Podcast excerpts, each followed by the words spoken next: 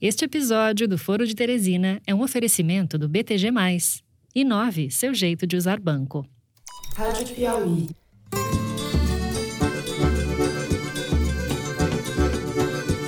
Olá, sejam muito bem-vindos ao Foro de Teresina, podcast de política da revista Piauí. Abertura em Brasília, jogos em Natal, Pernambuco, final com público. Não é possível, é inaceitável. É uma vergonha, é um assinte, é um tapa na cara. Eu, Fernando de Barros e Silva, como sempre na minha casa em São Paulo, tenho o prazer de conversar com os meus amigos José Roberto de Toledo, aqui pertinho. Opa, Toledo! Opa, Fernando! Opa, Thaís! Essa é uma discussão delirante, esdrúxula, anacrônica e contraproducente. É como se a gente estivesse escolhendo de que borda da Terra plana a gente vai pular. E Thaís Bilenque, em Brasília. Salve, Thaís! Salve Fernando Toledo, salve Brasil! Salve Brasil!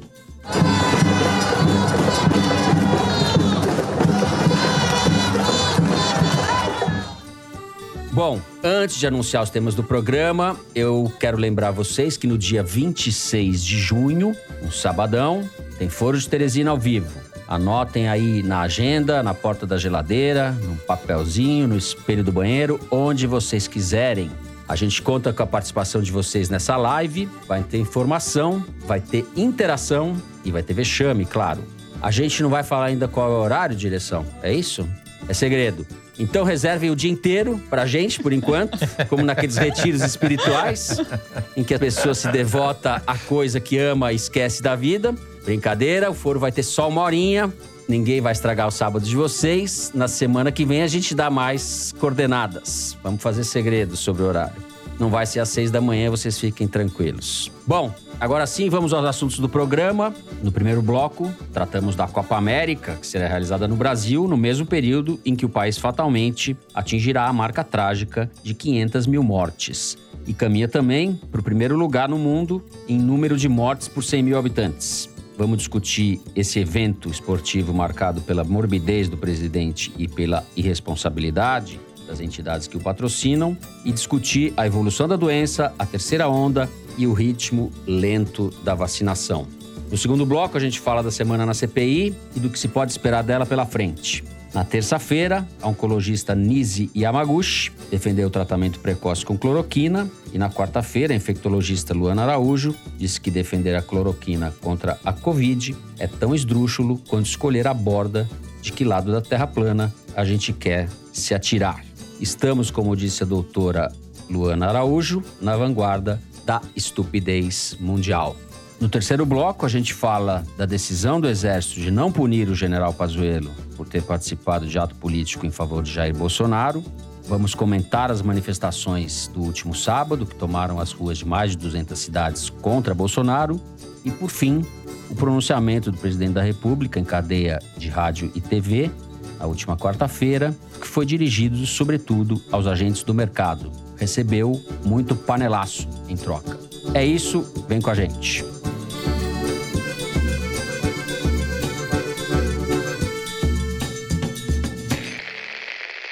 Muito bem, temos hoje no país cerca de 22% da população vacinada com a primeira dose e menos de 11% vacinada com as duas doses, como recomenda o protocolo, pelo menos no caso das vacinas disponíveis no Brasil. O ritmo da vacinação segue lento, a terceira onda, ou que nomes queira dar, alarma o país, e no entanto teremos Copa América. No meu caso, Zé, a única diversão vai ser torcer para a Argentina do Lionel Messi contra o Neymar e contra o Bolsonaro. Mas vamos falar de coisa séria. Que tragédia sem fim é essa, Zé? Pouca vacina, muita Copa América e perspectivas sombrias. A gente entrou numa nova fase agora, Fernando, que é depois da milico-caquistocracia, a gente entrou na ludopédio-caquistocracia, né? Ludopédio. Ludopédio é o nome grego para futebol, né?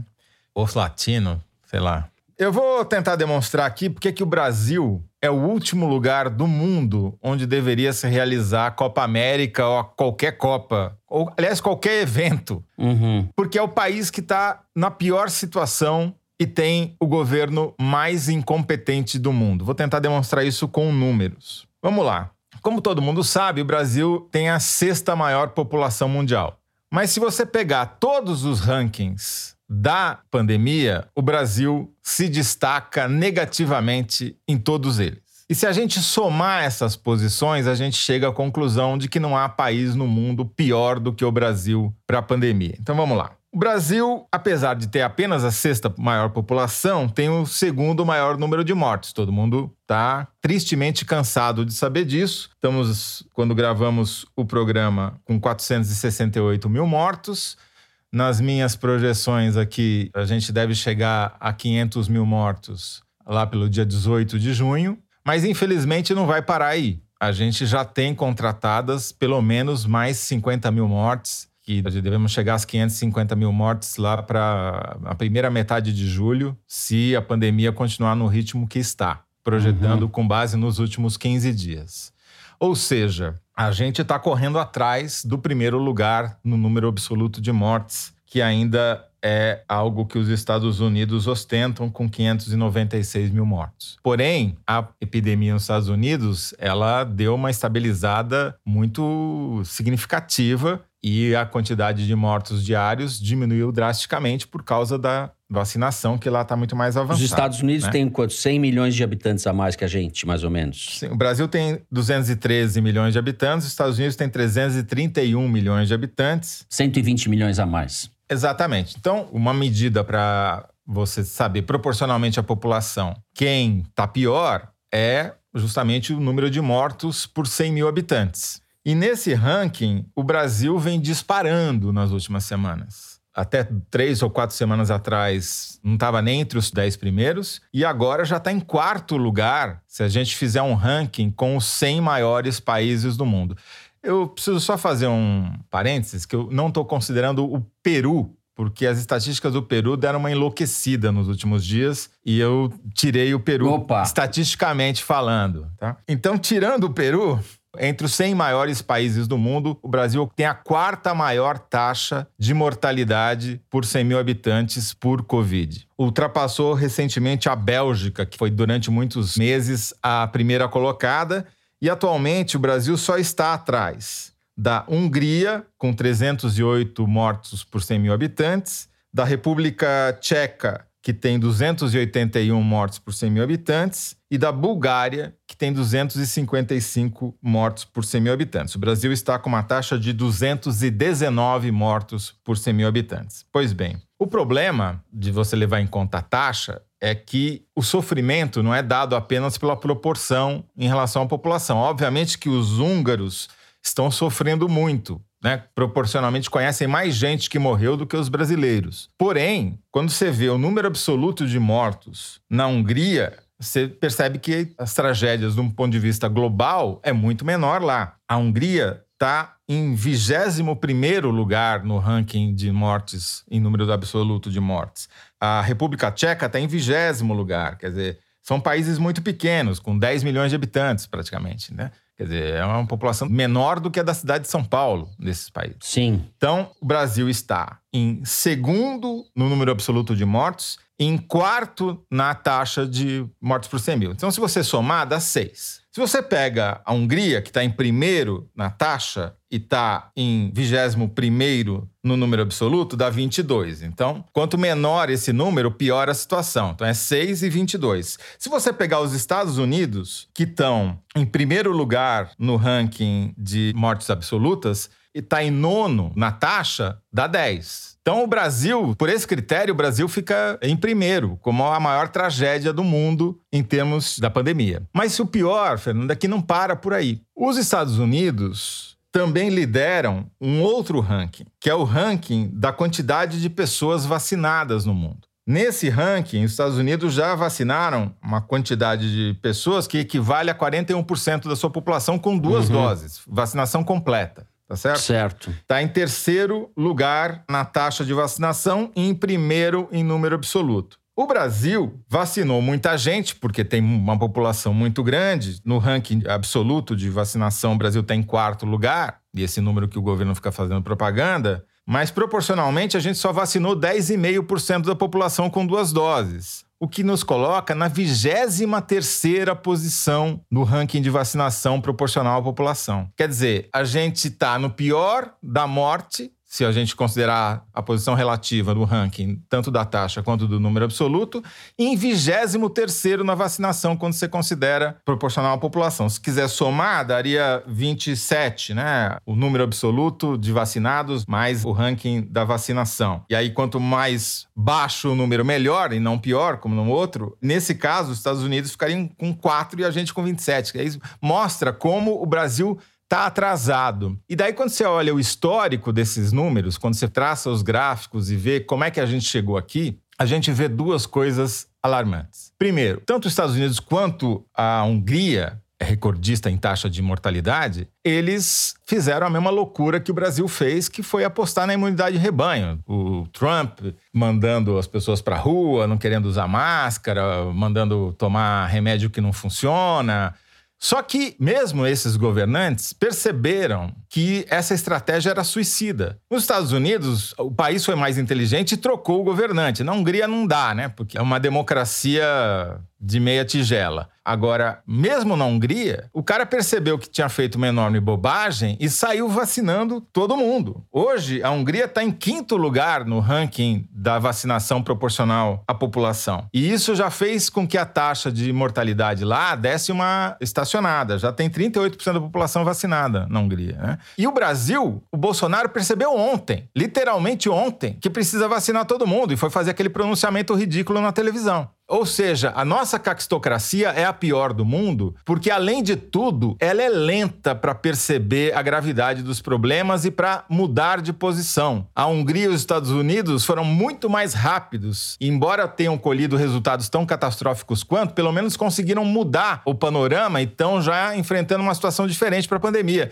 Enquanto o Brasil está embicando para cima numa terceira onda que promete ser terrível. A única coisa que evitaria que ela fosse terrível a essa altura, já que a vacinação continua num ritmo muito lento, seriam medidas de restrição de circulação que não vão acontecer. Ao contrário, o Brasil resolveu sediar a Copa América, né? Ou seja, não tem solução. É Com isso. Bolsonaro não tem solução.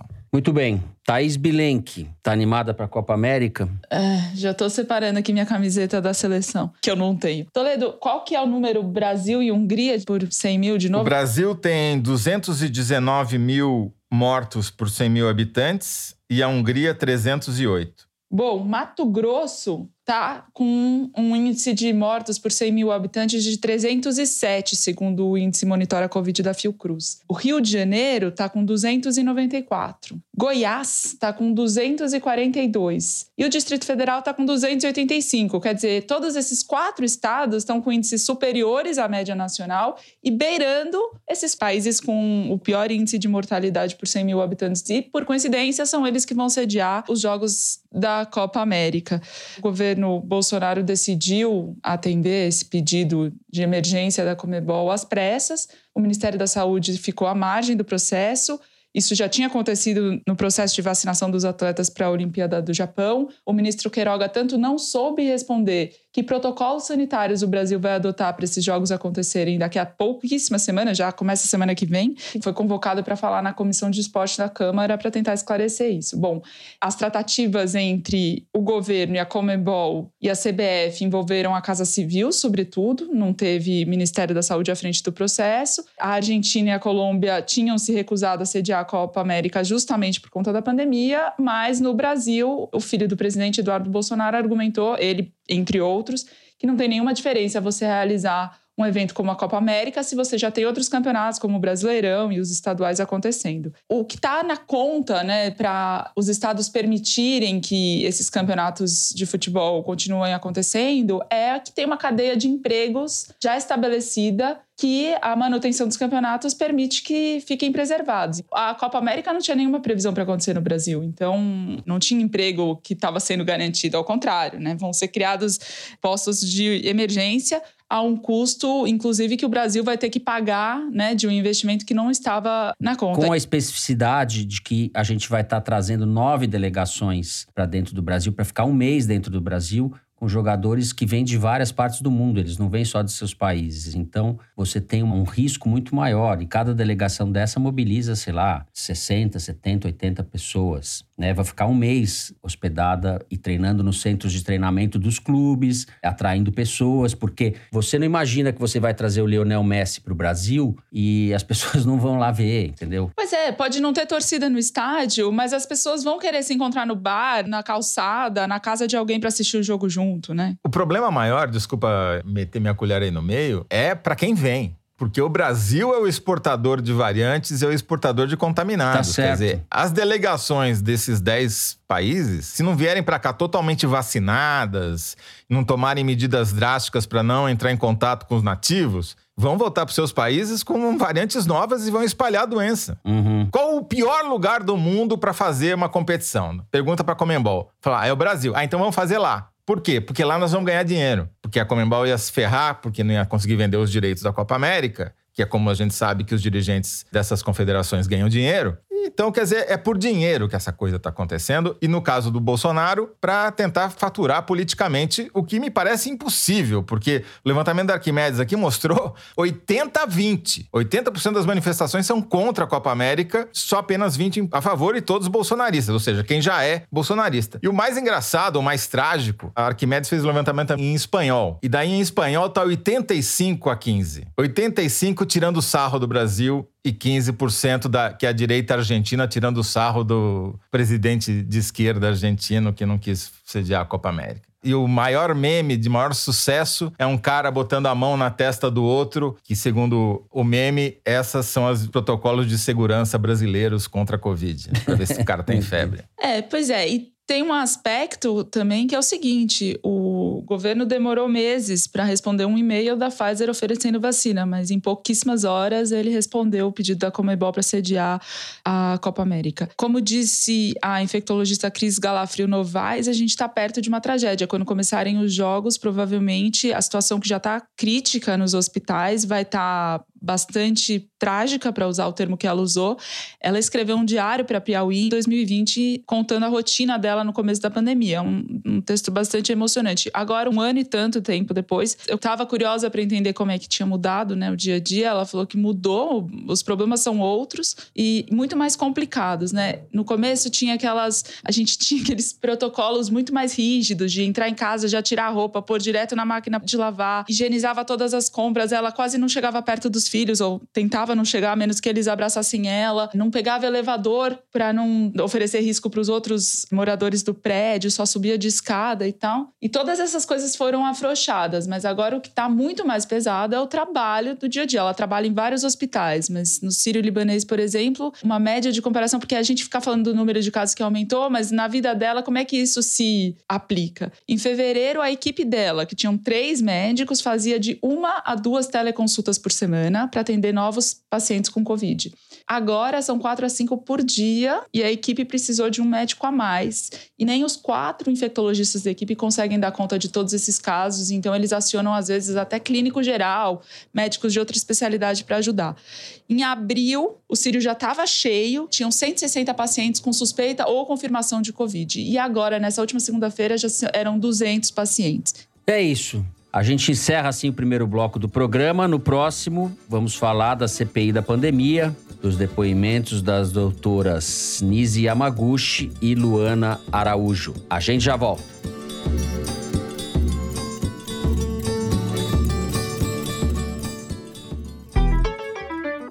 O BTG Mais é um banco feito para os sonhadores, como você, que está sempre pensando em tirar um velho sonho da gaveta.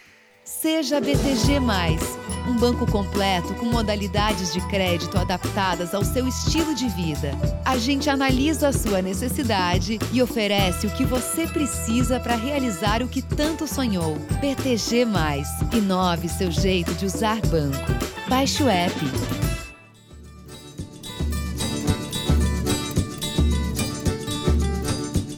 Muito bem.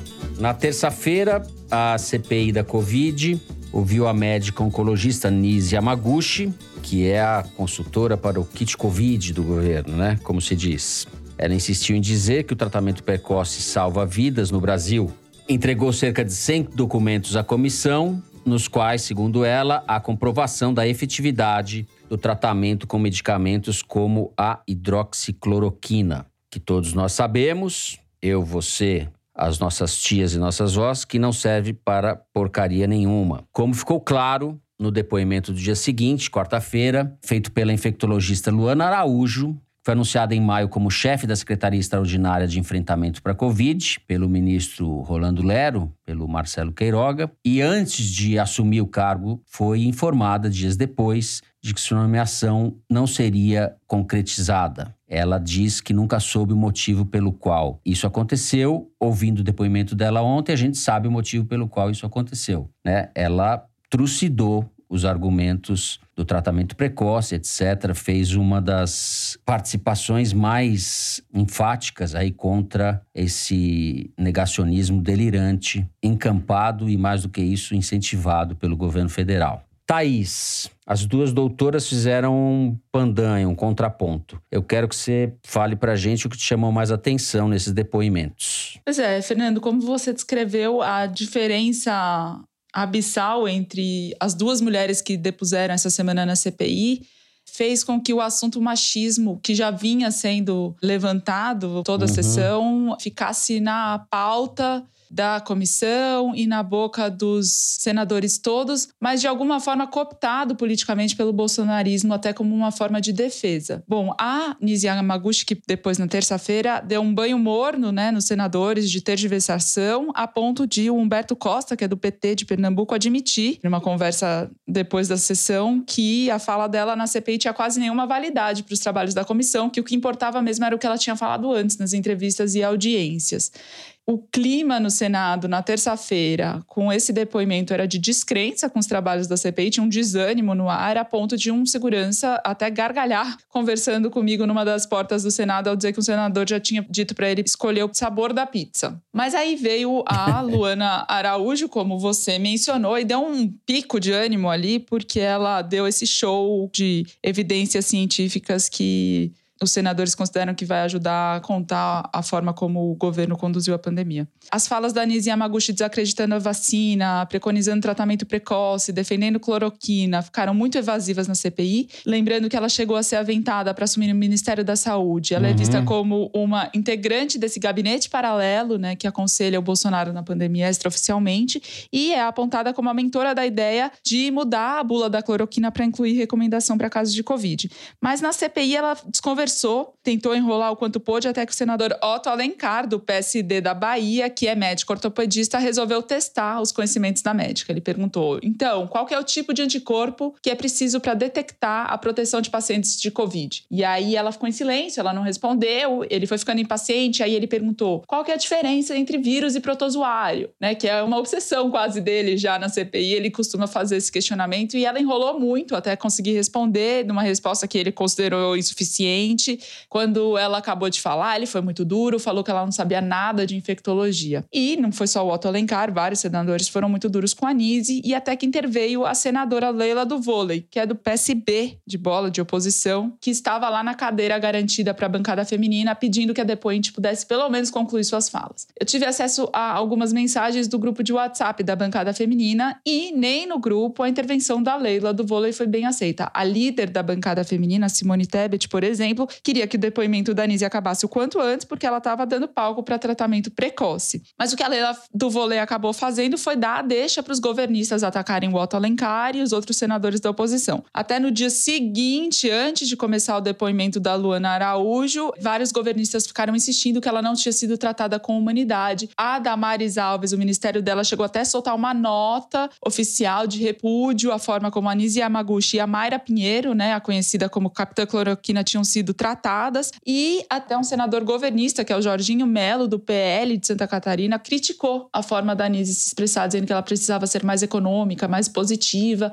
o que senadoras mulheres interpretaram como um ato machista. Bom, o fato é que desde o dia 1 da CPI, tem situações de machismo explícito e enfrentamento entre homens e mulheres. O Flávio Bolsonaro foi quem fez aquela provocação original no primeiro dia de trabalho, dizendo que as mulheres já tinham sido mais indignadas, querendo provocá-las por não ter nenhuma mulher senadora entre as titulares. A partir daí, a bancada feminina negociou com o presidente Omar Aziz um assento com direito à fala, mas elas continuam sem poder apresentar requerimento ou votos. Elisiane Gama, do Cidadania do Maranhão, é a representante mais assídua e, pelo que eu apurei, ela já pediu para o Omar Aziz para também participar das reuniões secretas do G7, né, o grupo dos senadores de oposição independentes, e não apenas das sessões oficiais porque são nessas secretas que eh, se alinham os trabalhos e eles decidem que caminho que eles vão percorrer. Na primeira sessão que as mulheres tinham esse assento reservado, o Ciro Nogueira, que é do Progressistas PP do Piauí, ficou incomodado com a concessão do Omar Aziz para as mulheres e ficou virado, assim, ostensivamente para Elisiane Gama enquanto ela falava, na interpretação dela, tentando intimidá-la. Eles bateram boca, foi um entrevero ali, e depois ela foi comentar esse episódio dizendo que ele tinha dado uma pausa no teatro da política e tinha manifestado seu machismo de verdade. Ele sempre fala que não tem nada a ver com machismo, que interrupção e questionamento são do jogo, né? Não tem a ver com o gênero. No grupo de WhatsApp da bancada feminina, as senadoras sempre combinam antes quem que vai ser a mulher que vai representar a bancada na sessão. E na véspera do depoimento do Ernesto Araújo, a Cátia Abreu mandou um áudio bastante enfático pedindo para representar as mulheres perante o ex-chanceler, que a acusou de fazer lobby para a China no leilão do 5G. Eu vou pôr aqui, gente, porque é bom, tá? Esse áudio é rápido, prometo. Esse é um áudio exclusivo que não se conhece? É, que nós tivemos acesso. Tá ruim a gravação, Opa. mas dá para ouvir. Furo no foro. Furo no foro de Teresina. Eu queria pedir para vocês, para nossa líder Simone, que no dia que o Ernesto Araújo for na CPI, que eu gostaria de representar a bancada, se vocês acham que eu estou à altura, tá bom, amigas? Deixa ele comigo.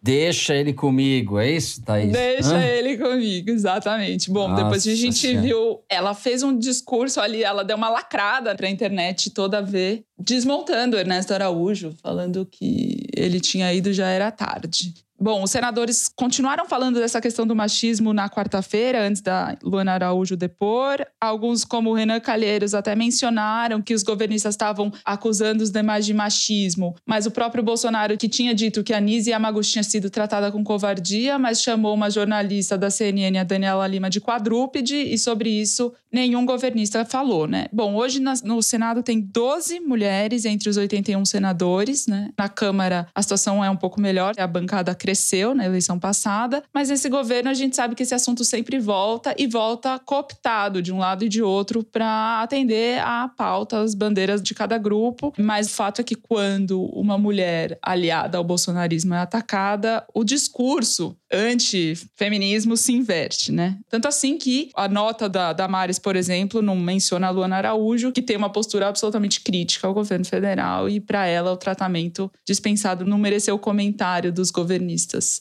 É, o argumento crítica ao machismo vinda de representantes do governo Bolsonaro é cínica, né? Basicamente isso, porque a gente sabe o que eles pensam e o que eles fazem e o que eles falam. Isso está documentado. José Roberto de Toledo.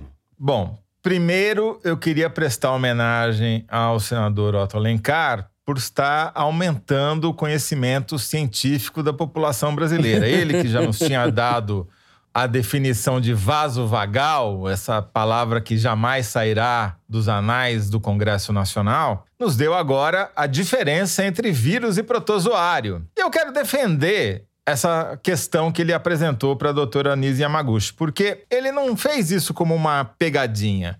A pergunta dele tem muita lógica. A pergunta original foi: quando houve a epidemia de H1N1, os médicos e os cientistas foram atrás de um remédio contra vírus ou contra protozoário? Aí a própria Anise respondeu: contra vírus, né? Que é o Tamiflu, famoso Tamiflu, um antiviral. E daí a pergunta seguinte era: então por que numa epidemia provocada por um outro vírus, que é o coronavírus, a gente vai atrás de um remédio para matar protozoário que é a cloroquina, ivermectina. Esse era uh, o contexto da fala. E daí, como ela se enrolou toda, ele falou: Bom, mas a senhora sabe qual é a diferença entre protozoário e vírus? E eu fiquei com a impressão que ela não sabia, mas enfim. De qualquer modo, a CPI, ela tá rodando em falso. Eu acho que a Simone Tebet, que a Thaís mencionou, tá uhum. completamente certa. Cloroquina é o assunto que os bolsonaristas querem. Porque nesse assunto dá 45% ou 55% no levantamento da Arquimedes toda semana. Toda vez que a CPI começa a falar de cloroquina, é quase meio a meio. A diferença é desprezível, tá na margem de erro ali, entendeu? Agora, o que eles não gostavam de falar sobre era sobre vacina. Evitavam a todo custo, porque mostrava a cactocracia ruminante, né? A rumino-caquistocracia bolsonarística, né? A estupidez elevada à décima potência pela lentidão para perceber que essa era a única saída possível. Pois bem, o Bolsonaro chegou, enfim, felizmente, à conclusão de que agora é hora de falar de vacina. Fez um pronunciamento na televisão para falar disso. Fez um ato no Palácio do Planalto para anunciar que a Fiocruz ia começar a produzir o famoso IFA, né? O ingrediente mais importante para a produção das vacinas produziu o IFA no Brasil e foi um ato tão político que o presidente da Fiocruz não permitiram que ele falasse.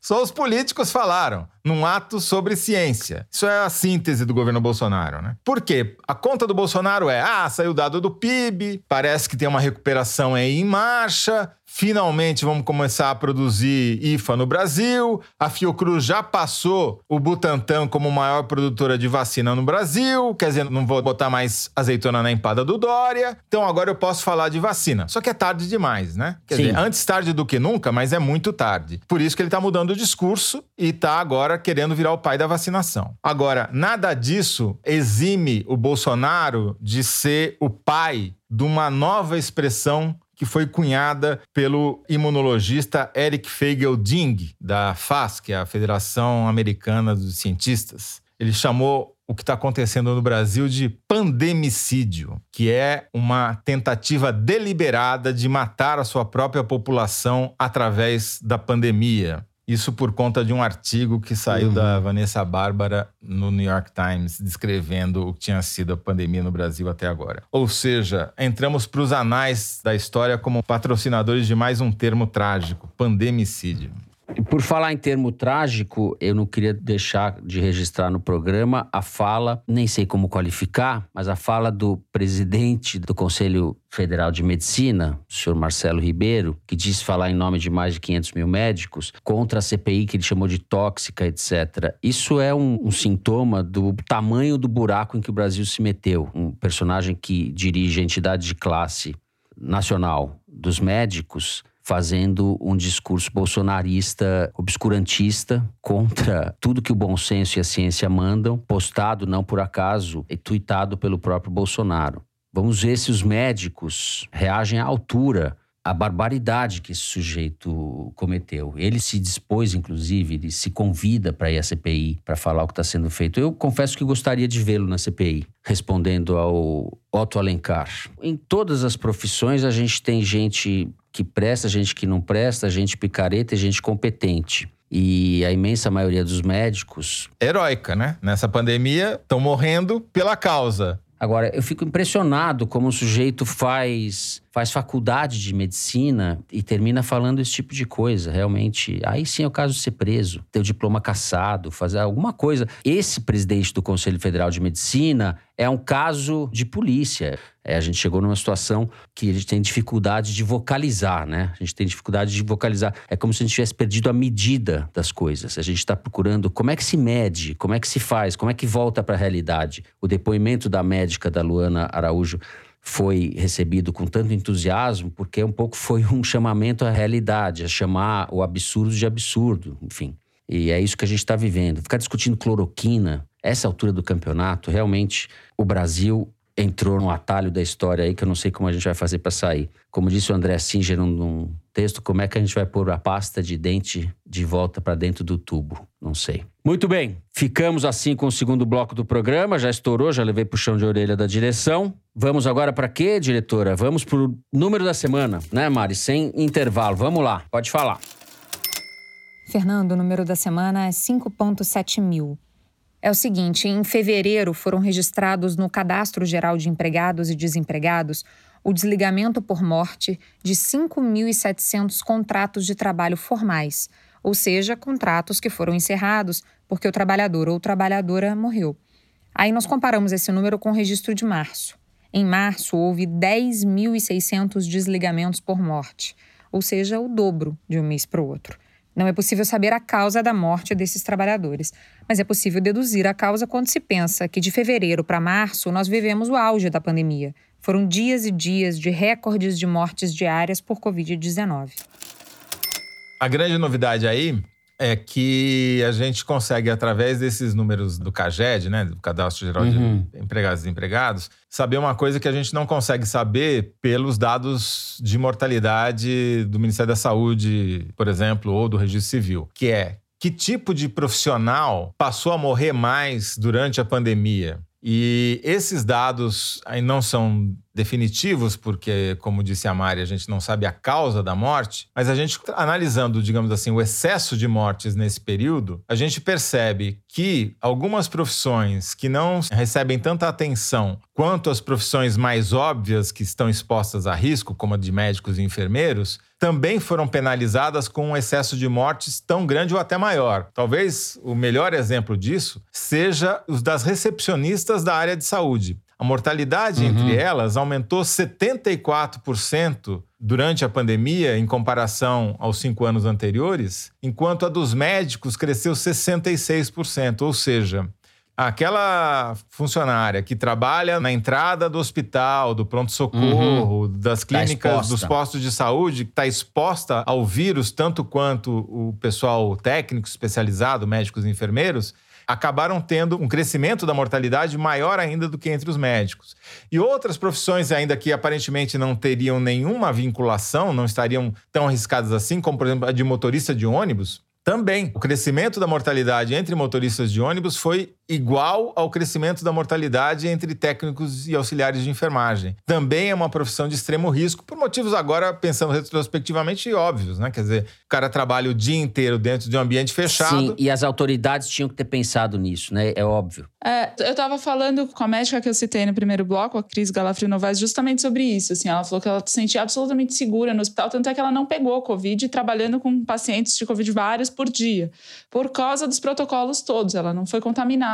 E o problema, justamente, dos outros profissionais que estão na linha de frente, mas que não são médicos, é, segundo ela, especialmente o transporte público. Daí também os motoristas de ônibus estarem nesses números tristes. E um dado que ela cita, que é uma coisa que serve talvez de exemplo, é a Alemanha, que determinou que para andar de transporte público no país você precisa usar N95. Não basta ser uma máscara, tem que ser N95. Sim, sim. Uma das coisas que a pandemia escancarou, como se precisasse ainda, é a desigualdade, né? Como a pobreza é penalizada, como as pessoas vivem de maneira precária, vivem na corda bamba. Esse número dos motoristas de ônibus é uma coisa escandalosa. Como vivem os pobres no Brasil, né?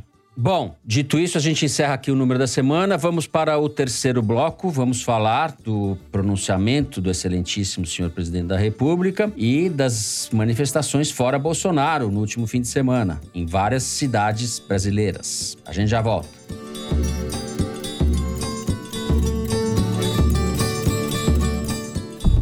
Garoto Evandro Caetano, de 7 anos, desaparece misteriosamente. Possível ligação entre o desaparecimento de crianças e a morte do garoto Evandro, de 6 anos. Você está dando a entender que essa criança pode ter sido vítima do ritual de magia negra?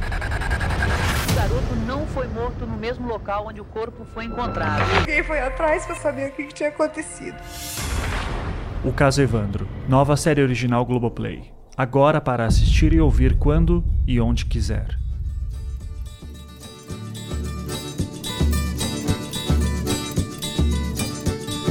Muito bem.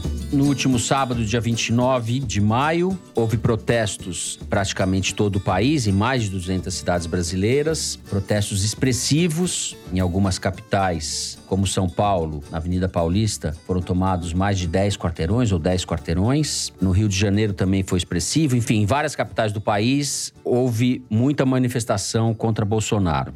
Na quase totalidade dos lugares, os protestos foram pacíficos, exceção para Recife, em Pernambuco, onde a polícia barbarizou, para usar a expressão certa, né? A polícia atingiu duas pessoas que nem estavam na manifestação no olho com balas de borracha. As duas ficaram com sequelas, ficaram cegas de um olho. E a vereadora Liana Cirne, do PT, também foi atingida numa cena bastante agressiva e sem motivação aparente por um dos policiais. Ela foi atingida com um spray de pimenta quando foi tentar abordar um policial dentro de um carro. A imprensa cobriu muito mal o evento. Dois dos canais que se dedicam exclusivamente às notícias, que são a CNN Brasil e a Globo News, não entraram ao vivo falando das manifestações e fizeram coberturas muito discretas, quase escondidas, no seu noticiário ao longo do sábado. Depois, isso de certa forma foi corrigido. Thaís, antes de falar da imprensa, que eu acho que não é uma coisa menor nesse capítulo aí, em relação às manifestações, eu queria começar por Recife, se você concordar comigo. Com as polícias.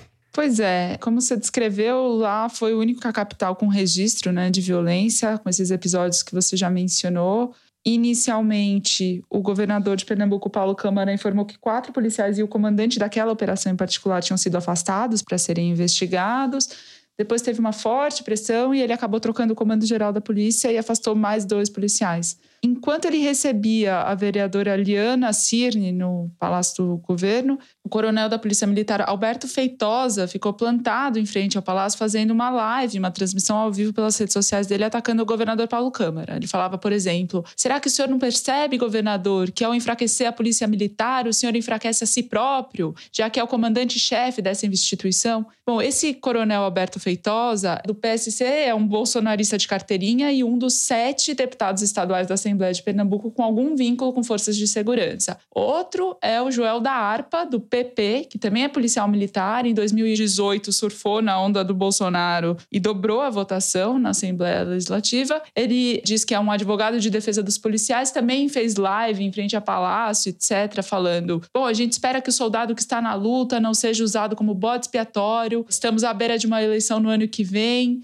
Além deles, tem outro policial militar com influência na política pernambucana, que é o Coronel Luiz Meira. Ele assumiu o comando do PTB no estado. O Coronel Meira chegou a exercer o terceiro maior posto no comando da Polícia Militar de Pernambuco, mesmo tendo sofrido processos de abuso de autoridade e acusado de ser truculento. O PTB do Roberto Jefferson, né? Que hoje em dia é praticamente o partido mais incendiário, delinquente e tem seus entrepostos estaduais que estão sendo mobilizados já para 2022 explicitamente e em Pernambuco é o coronel da Polícia Militar Luiz Meira. Na quarta-feira, um pouco antes de ir para a cadeia nacional de rádio e televisão fazer um pronunciamento, o Bolsonaro compareceu a um evento justamente da Polícia Militar, mas agora no Distrito Federal. Até 2020, quer dizer, nos dois primeiros anos do governo, ele participou de 24 cerimônias de agente de segurança pelo país. Essa quarta-feira, a última, ele não deu uma palavra, mas foi homenageado pelos policiais militares que agradeceram os serviços prestados pelo governo dele, demonstraram gratidão e repetiram o slogan de campanha dele. Bom, não tem dúvida nenhuma, né, do uso, ainda mais para quem ouve o Foro de Teresina, a gente fala muito disso, da aproximação do Bolsonaro com as tropas em todo o país e o uso político que ele faz delas quando, por exemplo, ameaça baixar decreto falando que vai garantir o direito de ir e vir do cidadão, fala em meu exército e tal.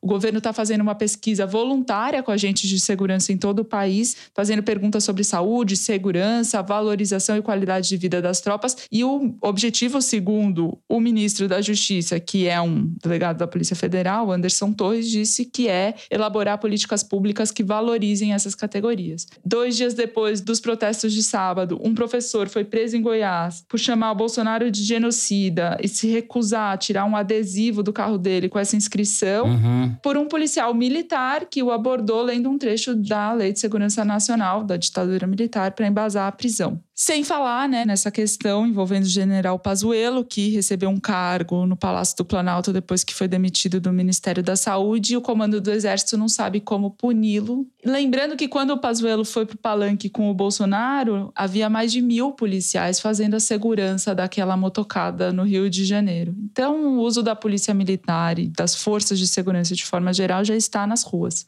Bem, não só o Exército não sabe como punir Pazuello, como acaba de dizer a Thaís, como resolveu simplesmente não puni-lo. Na tarde desta quinta-feira, o Centro de Comunicação Social do Exército emitiu uma nota na qual diz abre aspas, não restou caracterizada a prática de transgressão disciplinar por parte do general Pazuello. Em consequência, arquivou-se o procedimento administrativo que havia sido instaurado. Fecha aspas. Como todos sabem, Pazuello, general da Ativa, participou no dia 23 de maio de uma manifestação política a favor do Bolsonaro. A notícia de que se arquivou o procedimento pode ser traduzida simplesmente está liberada a indisciplina no Exército, pelo menos aquela que se destina a apoiar Bolsonaro. Os demais militares do Exército e de qualquer patente estão autorizados a participar de manifestações de caráter político a favor do presidente da República, sem risco de punição, ainda que o regulamento disciplinar do Exército diga exatamente o contrário. Se um dia a democracia brasileira for morta e enterrada, os livros de história vão registrar essa data, 3 de junho de 2021, quinta-feira, feriado de Corpus Christi, como a data em que a democracia entrou na UTI e foi entubada. Seguimos com o programa. Zé, CPI mais manifestações. Isso tem cara de que pode levar a uma situação de fragilização do Bolsonaro a ponto de se poder falar em impeachment ou não? Longe disso. O que a gente está assistindo é um processo em que o Bolsonaro está deixando clara a sua estratégia daqui até o final do governo e visando uhum. a sua reeleição. Primeiro, ele continua destruindo a hierarquia dentro das instituições militares. Seja no Exército, praticamente proibiu o comando do Exército de punir o Pazuello por ter descumprido a lei, seja incentivando motins da Polícia Militar. Né? Isso que ele fez no Distrito Federal, essa cerimônia que a Thaís referiu, é porque ele deu aumento para a Polícia Militar do DF. Porque tem essa excrescência de o governo federal bancar as despesas do governo do Distrito Federal, que não tem receita própria suficiente para se manter. Por que, que ele fez isso? Não é só para puxar o saco da base dele lá em Brasília, onde ele mora. É porque, com isso, ele cria pressão nos estados contra os governadores para eles darem aumento para os PMs também, coisa que eles não podem fazer porque a maioria dos estados está quebrada e se eles fizerem isso vão incorrer em crime de responsabilidade fiscal, coisa que o governo federal deveria combater, né? Ou seja, o Bolsonaro ele não age talvez diretamente para incentivar os motins, clamando em discurso para o soldado e o cabo irem lá fechar o, o, Supremo Tribunal Federal. Mas ele cria as condições para que o soldado goiano vá lá prender o professor absurdamente com base numa coisa que não tem atribuição. Acabou sendo punido esse PM, né? Sendo afastado justamente. Mas tudo isso vai aumentando as tensões entre o poder civil, que deveria comandar as polícias militares, e a tropa, que está ganhando vida própria por conta dessa imensa quantidade de policiais que aderiram à política partidária. É uma minoria, mas é uma minoria muito vocal. E esta sim, militante e radicalizada, tem um discurso antidemocrático na maioria das vezes, essa minoria extremamente politizada de policiais militares. Então,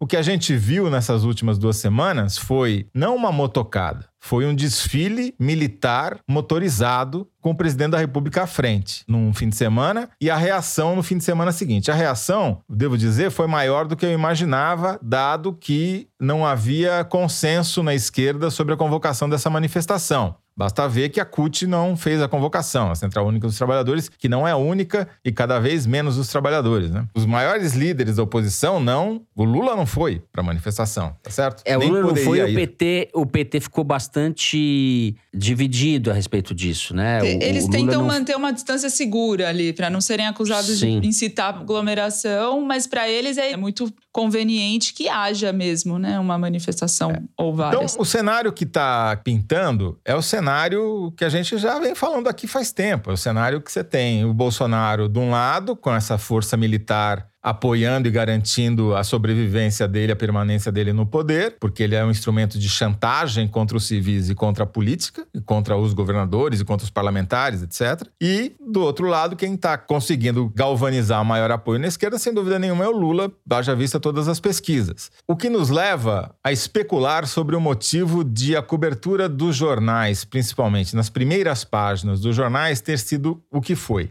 O Estadão e o Globo não deram foto na edição do dia seguinte, de domingo, dessas manifestações que aconteceram em mais de 200 cidades brasileiras. E eu tendo a crer que o motivo é cromático.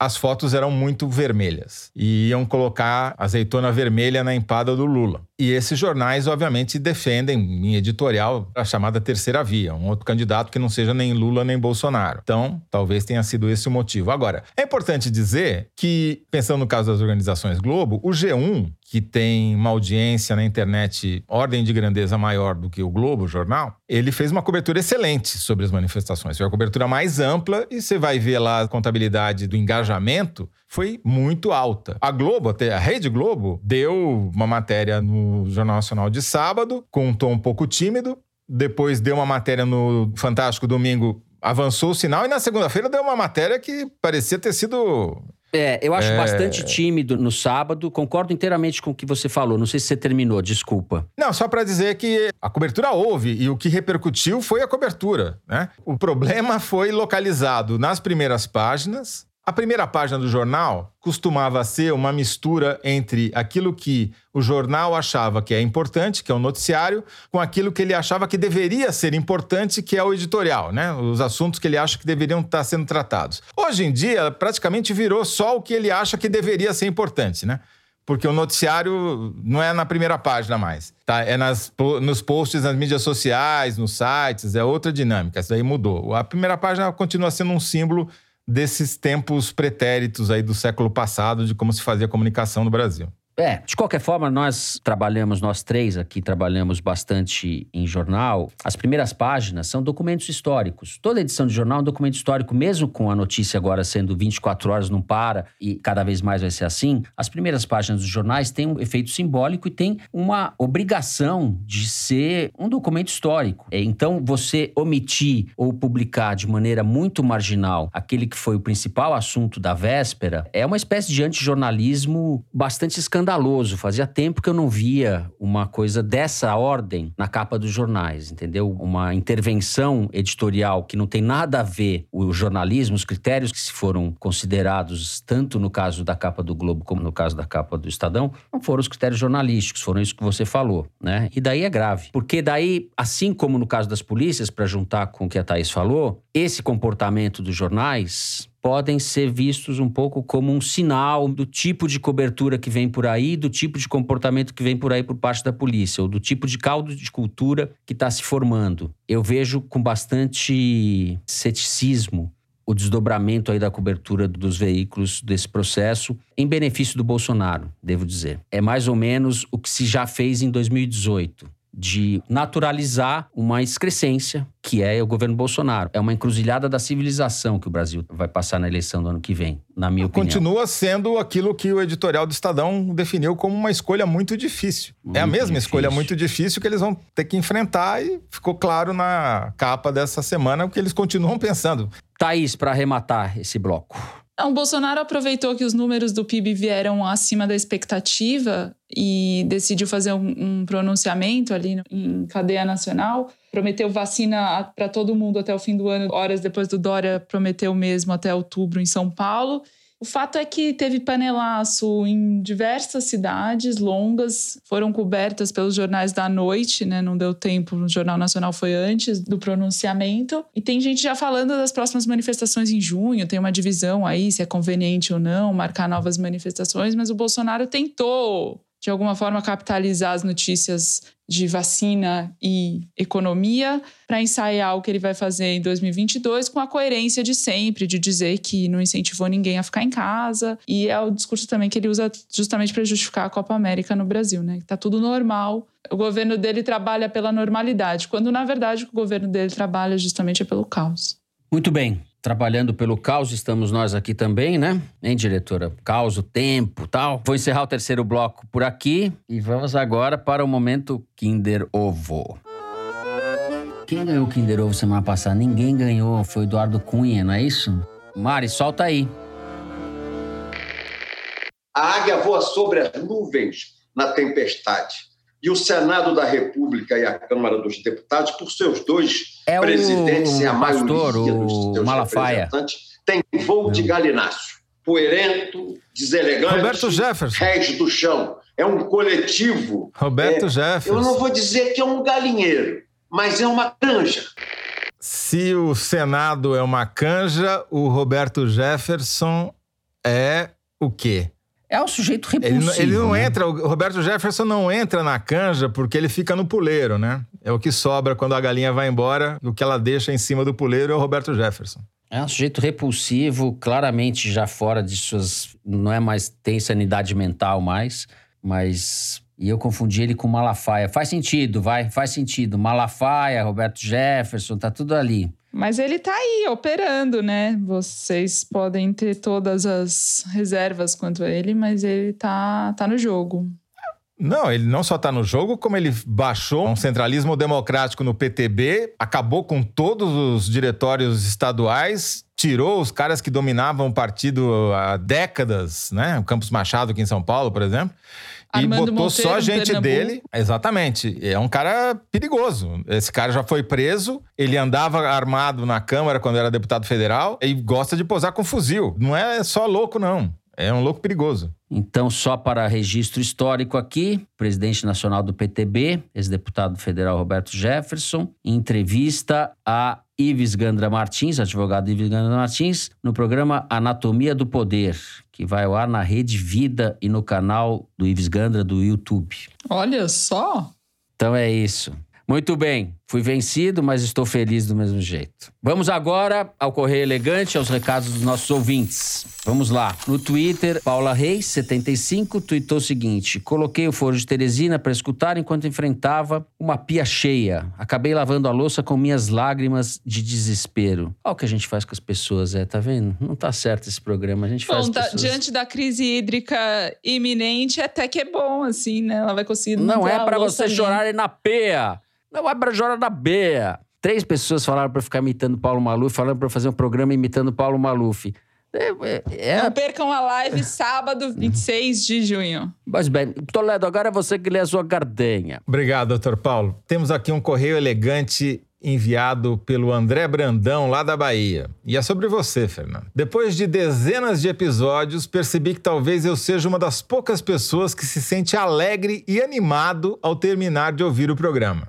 É que, mesmo com a pandemia, com a caquistocracia bolsonariana e a crise econômica, tenho um motivo: a risada do Fernando. Sim, colegas, é verdade. A risada do Fernando mexe com os meus instintos cômicos mais primitivos. Quando ele começa a rir no programa, eu gargalho por aqui. E logo em seguida, meus companheiros de escuta riem de mim. Ou seja, o Fernando involuntariamente cria uma reação em cadeia do riso. Por isso, escrevo na esperança de arrancar algumas boas gargalhadas do Fernando, que ele já fez, né? Tá que né? certamente Que serão recíprocas. Recado Opa, dado. Que- Gentilmente peço que mandem um alegre salve para os meus queridos companheiros de risada e de foro, minha namorada Vitória e meu pai Cláudio. Muito obrigado pelo trabalho que vocês fazem e um abraço apertado. Aí, Fernando, fazendo a alegria do povo. André, você me deixou muito feliz. A gente precisa rir de vez em quando. E a gente, olha, o Brasil tá uma merda, a gente sabe. A gente tá numa, numa situação inaudita, mas a gente se diverte fazendo programa mesmo assim. Não tem jeito. Estamos aqui, lendo cartinha e dando gargalhada.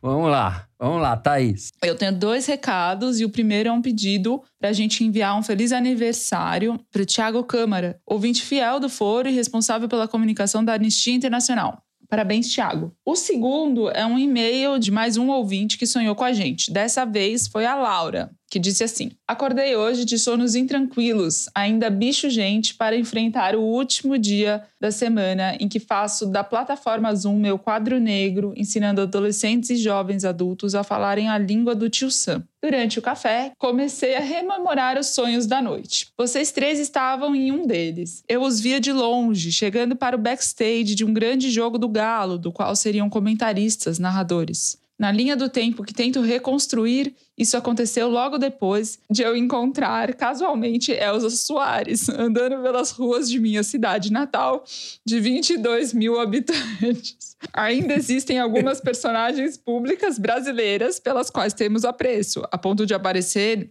em nossos sonhos noturnos, o que não se estende ao galo que me assombra por outros motivos pouco relacionados ao futebol. Foi isso. Para encerrar meu papo furado, agradeço a companhia semanal nas faxinas de sábado ou almoços de domingo.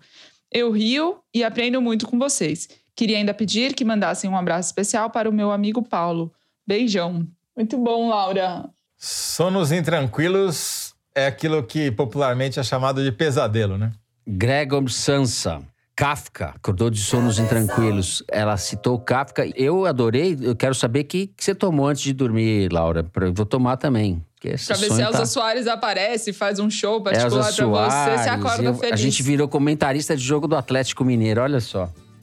Coisa linda. Abraço para os torcedores do Galo. É isso, diretora? O Foro de Teresina é uma produção da Rádio Novelo para a revista Piauí, com a coordenação geral da Paula Scarpim. A direção é da Mari Faria, a produção do Marcos Amoroso. O apoio de produção é da Cláudia Holanda, a edição é da Evelyn Argenta e do Tiago Picado. A finalização e a mixagem são do João Jabassi, que também é o intérprete da nossa melodia tema, composta por Vânia Salles e Beto Boreno. A Mari Faria também edita os vídeos do Foro Privilegiado, o teaser do Foro que a gente publica nas redes da Piauí. A nossa coordenação digital é feita pela Kelly Moraes e pela Juliana Jäger.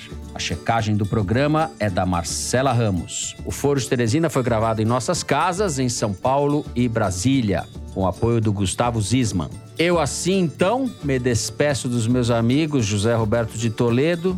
Tchau, Toledo. Tchau, Fernando. Salve, Thaís. Salve o Brasil, Thaís. Tchau, Thaís. Tchau, Fernando Toledo. Tchau, gente. É isso, gente. Até a semana que vem.